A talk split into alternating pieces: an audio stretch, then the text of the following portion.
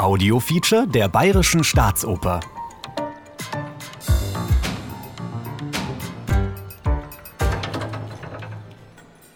Die Unterwelt, das Reich der Toten, die Hölle.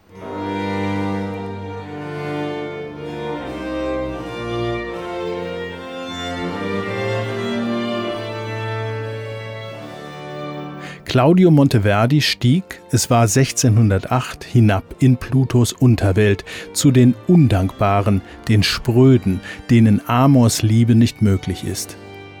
Sie sind zu ewigem Dunkel verdammt. Eine dieser Ingrate aber wendet sich um und an uns. Apprendete pietà. Lernet das Mitleid, o Damen und Mädchen.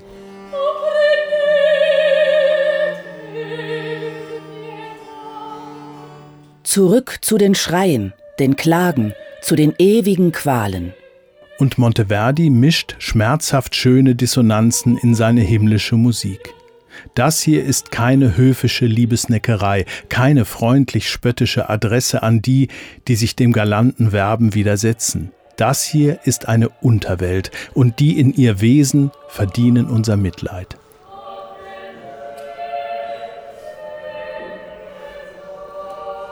Und dann geht die Musik in eine andere über, überschreitet noch eine Schwelle, musikgeschichtlich ein Sprung von 400 Jahren, und es ist wieder eine Hölle.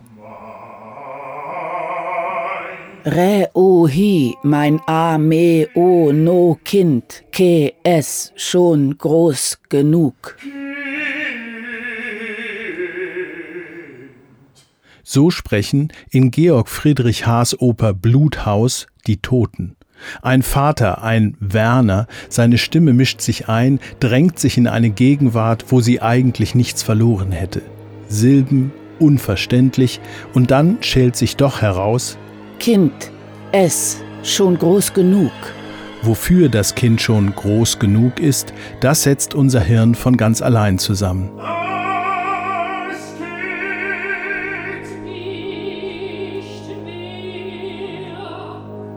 Etwas geht nicht mehr, da ist auch die Mutter der Tochter zu hören. Eine junge Frau Sie heißt Nadja, möchte ihr Haus abstoßen. Eine Meute von Kaufinteressenten besichtigt dieses Haus, angeleitet von einem Makler namens Axel Freund. Händel Klaus, der das Libretto zu Bluthaus geschrieben hat. Böse Nachbarn stoßen hinzu und verraten, dass es sich bei diesem Haus um ein Bluthaus handle, weil es besudelt ist mit dem Blut der Eltern, die als Untote immer noch hier spuken. Wir hören die Stimmen der Toten. Vater und Mutter sind gewaltsam ums Leben gekommen, es ging ja nicht mehr. Es wird klar, dass die junge Frau von ihrem Vater von klein auf zerstört wurde, sexuell und emotional. Diese Frau wurde zerstört und an einem gewissen Punkt, nachdem sie es die ganze Kindheit hindurch mitgetragen und ausgehalten hat, kann die Mutter nicht mehr und ersticht den Täter, den Vater und danach sich selbst, schneidet sich die Kehle durch und dieses Blut ist in diesem Haus. Das Unheil sitzt in den Wänden, und wenn sie noch so weiß gestrichen sind. Darin gehen Menschen umher mit Stimmen wie aus dem sehr wirklichen Leben. Die Entscheidung ist gewaltig. Da es um das lebenslange Sparte geht. Von einem ersten guten Eindruck hängt der Rest. Mein Lebensabend.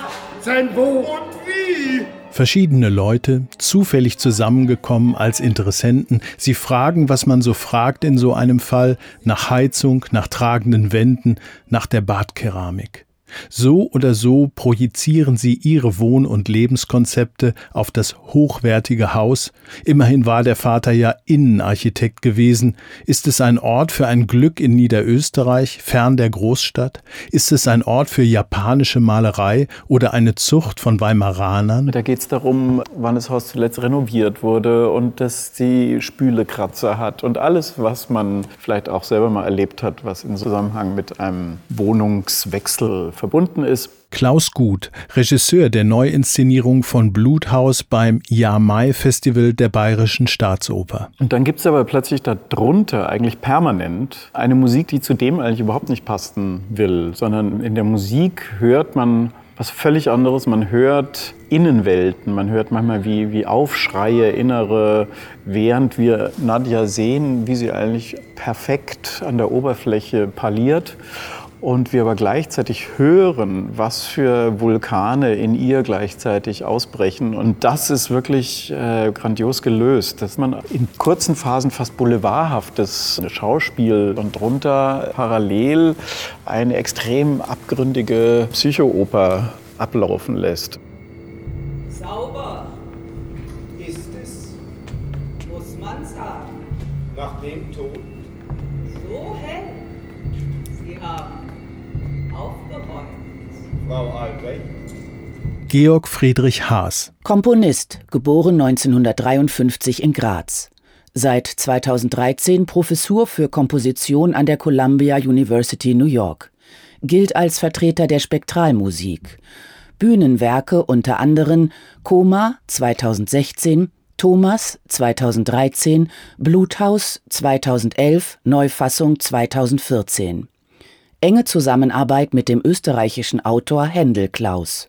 Haas versteht Komposition als eine Art Klangwirkungsforschung, arbeitet mit Reibungen, Mikrotonalität, Obertonschichtungen, ein Seismograph für das Unerhörte hinter den bekannten Klangwandfarben der Oberflächen und Außenseiten des Normalen und andersherum für den Horror der standardisierten Tonalität.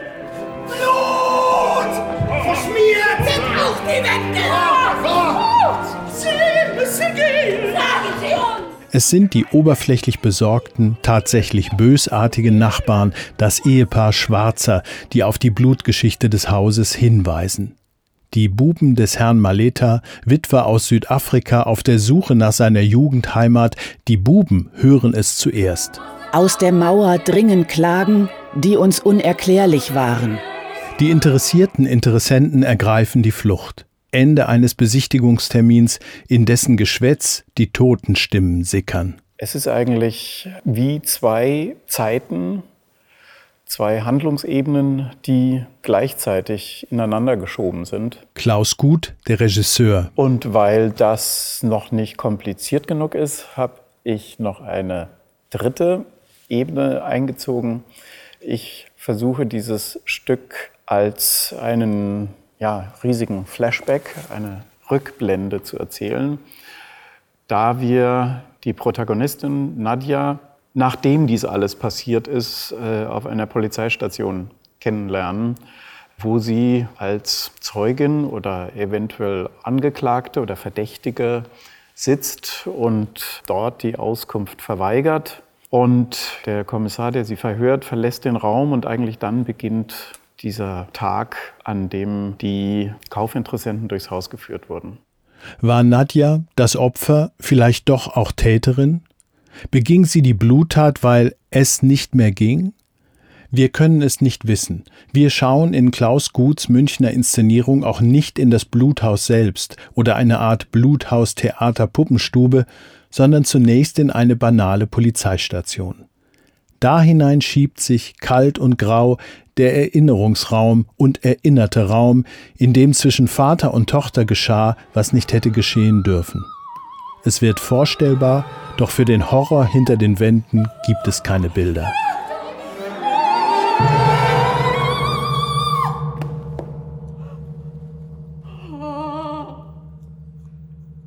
Am Ende sind die Interessenten geflohen auch für das persische Ehepaar, das zu spät kam, als hier alles schon in Entsetzen und Auflösung war, das sich nicht so leicht schrecken lässt, weil es selbst einem Schrecken entflohen ist, auch für die Ramanis wird das Bluthaus keine Zukunft sein. Nadja bleibt zurück mit Herrn Freund, dem Makler, der irgendwie anders ist, jedenfalls kein Maklerklischee, und dessen Counterstimme über all dem Gerede freundlich tanzt.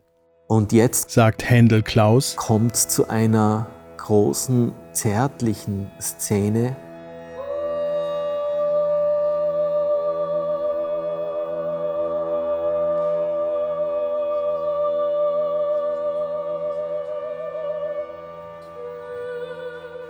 Es ist jetzt Nadja, die die Initiative ergreift und diesen Makler begehrt leidenschaftlich begehrt und von ihm körperliche Nähe, Intimität sucht, auch um den Vater zu überwinden.